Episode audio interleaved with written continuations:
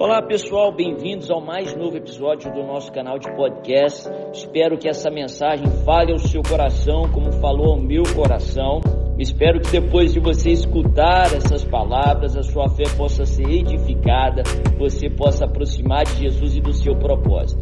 Abra o seu coração e deixa Deus falar com você.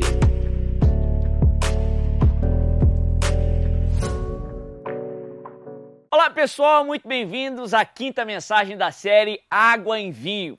O título da mensagem de hoje é Enquanto Você Obedece. O título que nós estamos usando aqui na nossa série está lá no Evangelho de João, no capítulo 2, do verso 1 ao 11, no qual a Bíblia descreve aquele milagre que aconteceu em Caná da Galileia. Vamos ler. A Bíblia diz o seguinte: No terceiro dia houve um casamento em Caná da Galileia. A mãe de Jesus estava ali. Jesus e os seus discípulos também haviam sido convidados para o casamento. Tendo acabado o vinho, a mãe de Jesus lhe disse: Eles não têm mais vinho. Respondeu Jesus: Que temos nós em comum, mulher? A minha hora ainda não chegou. Sua mãe disse aos serviçais: Façam tudo o que ele mandar. Ali perto havia seis potes de pedra, do tipo usado pelos judeus para as purificações cerimoniais. Em cada pote cabiam entre 80 e 120 litros. Disse Jesus aos serviçais: Encham os potes com água. E os encheram até a borda. Então lhes disse: Agora levem um pouco ao encarregado da festa, e eles assim o fizeram. E o encarregado da festa provou a água que fora transformada em vinho, sem saber de onde este viera, embora soubessem os serviçais que haviam tirado a água. Então chamou o noivo e disse: Todos servem primeiro o melhor vinho e depois que os convidados já beberam bastante, o vinho inferior é servido.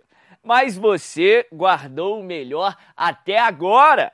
Esse sinal milagroso em Caná da Galileia foi o primeiro que Jesus realizou. Revelou assim a sua glória e os seus discípulos creram nele. Olha que tremendo. A Bíblia fala que Jesus é convidado para aquela festa de casamento mal planejada. E quando Jesus vai a um lugar, sim, milagres acontecem. Aonde Jesus ia ali nos quatro evangelhos, o enfermo era curado, havia transformação e milagres aconteciam. A Bíblia fala que ele chega ali com seus discípulos, a sua hora ainda não havia chegado. Mas a Bíblia fala que Maria, uma mulher de fé, tem uma atitude que muito tem a nos ensinar. Quando o problema bate na porta, quando ela percebe aquele constrangimento, que aquele casamento não havia mais vinho, ela vai até Jesus buscando a solução, algo tão simples, mas que nos ensina tanto. Quando o problema bate na sua porta, não se afaste de Jesus, mas se aproxime dele. Quando o problema bater na sua porta, se lembre que a solução para todo e qualquer problema se encontra em Jesus Cristo.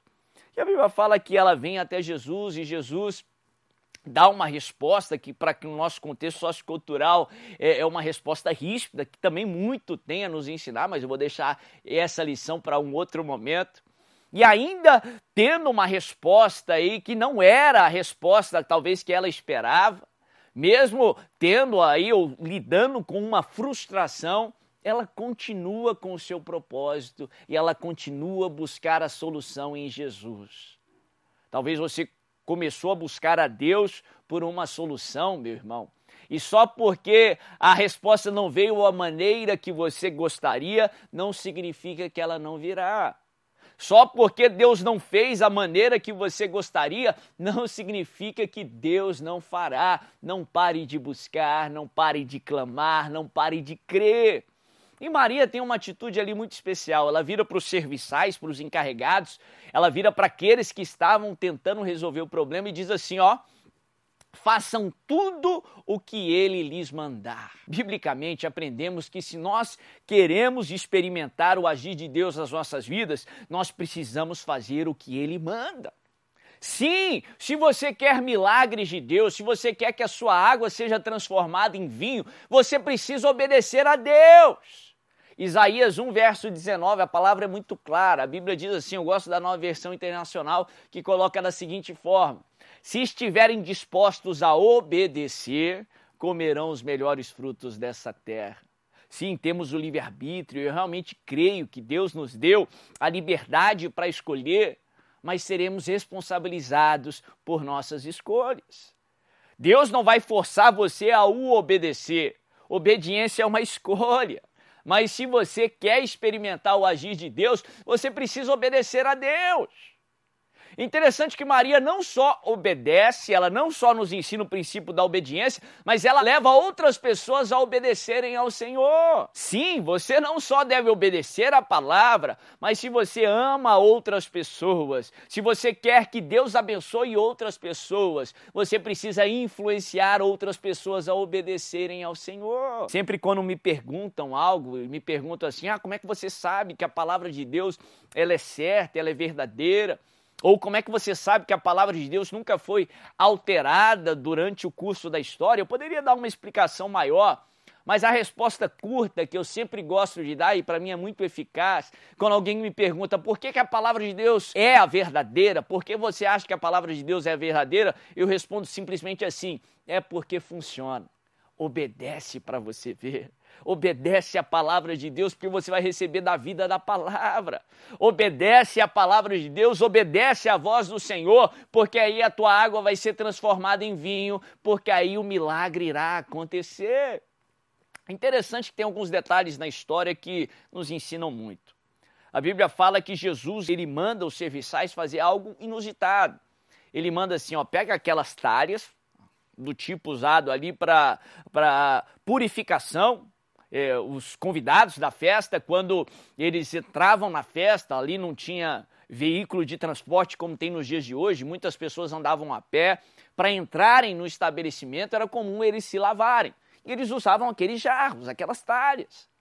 Seria o equivalente aí no, no nosso contexto sociocultural a objetos de, de banheiro. Seria o objeto talvez mais improvável de vir vinho ali da festa. E ainda assim, Jesus, ele manda fazer o improvável, o inusitado, e ele pede para os serviçais da festa encherem aqueles jarros de água. Poderiam questionar, poxa vida, a gente deveria estar tá indo a vilarejos aqui próximos para ir atrás de vinho. Agora ele está mandando a gente encher esses objetos de banheiro, esses jarros usados para é, cerimônias de purificação e enchê-los de água. Isso parece perda de tempo, mas por mais que não faça sentido, por mais que o mandamento seja é, pise nas águas, seja fiel, por mais que o mandamento seja lógico, obedeça a palavra do Senhor. Pode não fazer sentido para você, mas Deus sabe o que faz. Ele te ama, ele jamais ia exigir de você algo que fosse para o teu prejuízo, algo que fosse ruim para você. Ele sabe o que é melhor para você.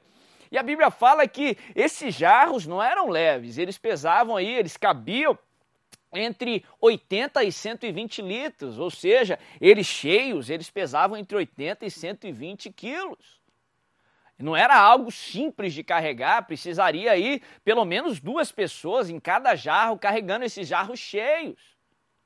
Imagina aí os questionamentos que passaram aí na mente deles. A Bíblia não fala quando a água foi transformada em vinho. A Bíblia não fala que quando eles despejaram água, a água automaticamente foi transformada em vinho, não.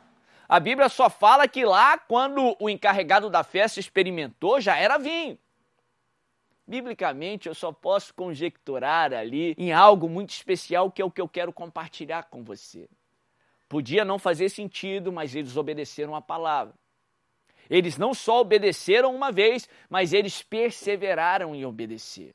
Eles tiveram que exercer a fé, eles tiveram que se expor ao ridículo, eles tiveram que se arriscar. Pensa aí no que passou na mente deles, no que eles conversavam entre si, o que, que nós estamos fazendo? Nós estamos obedecendo aquele homem, nós estamos obedecendo a Jesus. Ah, meu irmão, e eu quero te afirmar, mesmo sem fazer sentido, eles obedeceram, eles perseveraram em obedecer, e enquanto eles obedeciam, o milagre aconteceu. Enquanto você obedece, a água é transformada em vinho. Enquanto você obedece, o milagre acontece. Talvez não fazia sentido naturalmente falando, eles não viam a mudança. E nós até hoje não sabemos como é que eh, foi a ciência daquilo, como é que a água foi transformada em vinho ali a nível molecular. Naturalmente falando, parecia que nada estava acontecendo, mas eles perseveraram em obedecer, eles continuaram a obedecer, e enquanto eles obedeciam, o milagre acontecia, a tal ponto que quando eles chegaram lá no encarregado da festa, a água já havia sido transformada em vinho. Eu quero te incentivar através dessa ministração a não só obedecer a palavra, mas perseverar em obedecer a palavra. Hebreus 10, 36, o escritor de Hebreus nos ensina assim: com efeito, tendes necessidade de perseverança, para, havendo feito a vontade de Deus, alcanceis a promessa. Muitas vezes algumas pessoas chegam para mim e isso me deixa até desconfortável. E chegam com uma reclamação dizendo: Bispo, eu, eu obedeci a palavra e não deu certo. Eu tentei, mas não consegui. Eu digo, como assim? Isso não é bíblico, porque a palavra não nos ensina a tentar e a desistir. Pelo contrário, a palavra jamais vai te incentivar a desistir, a parar.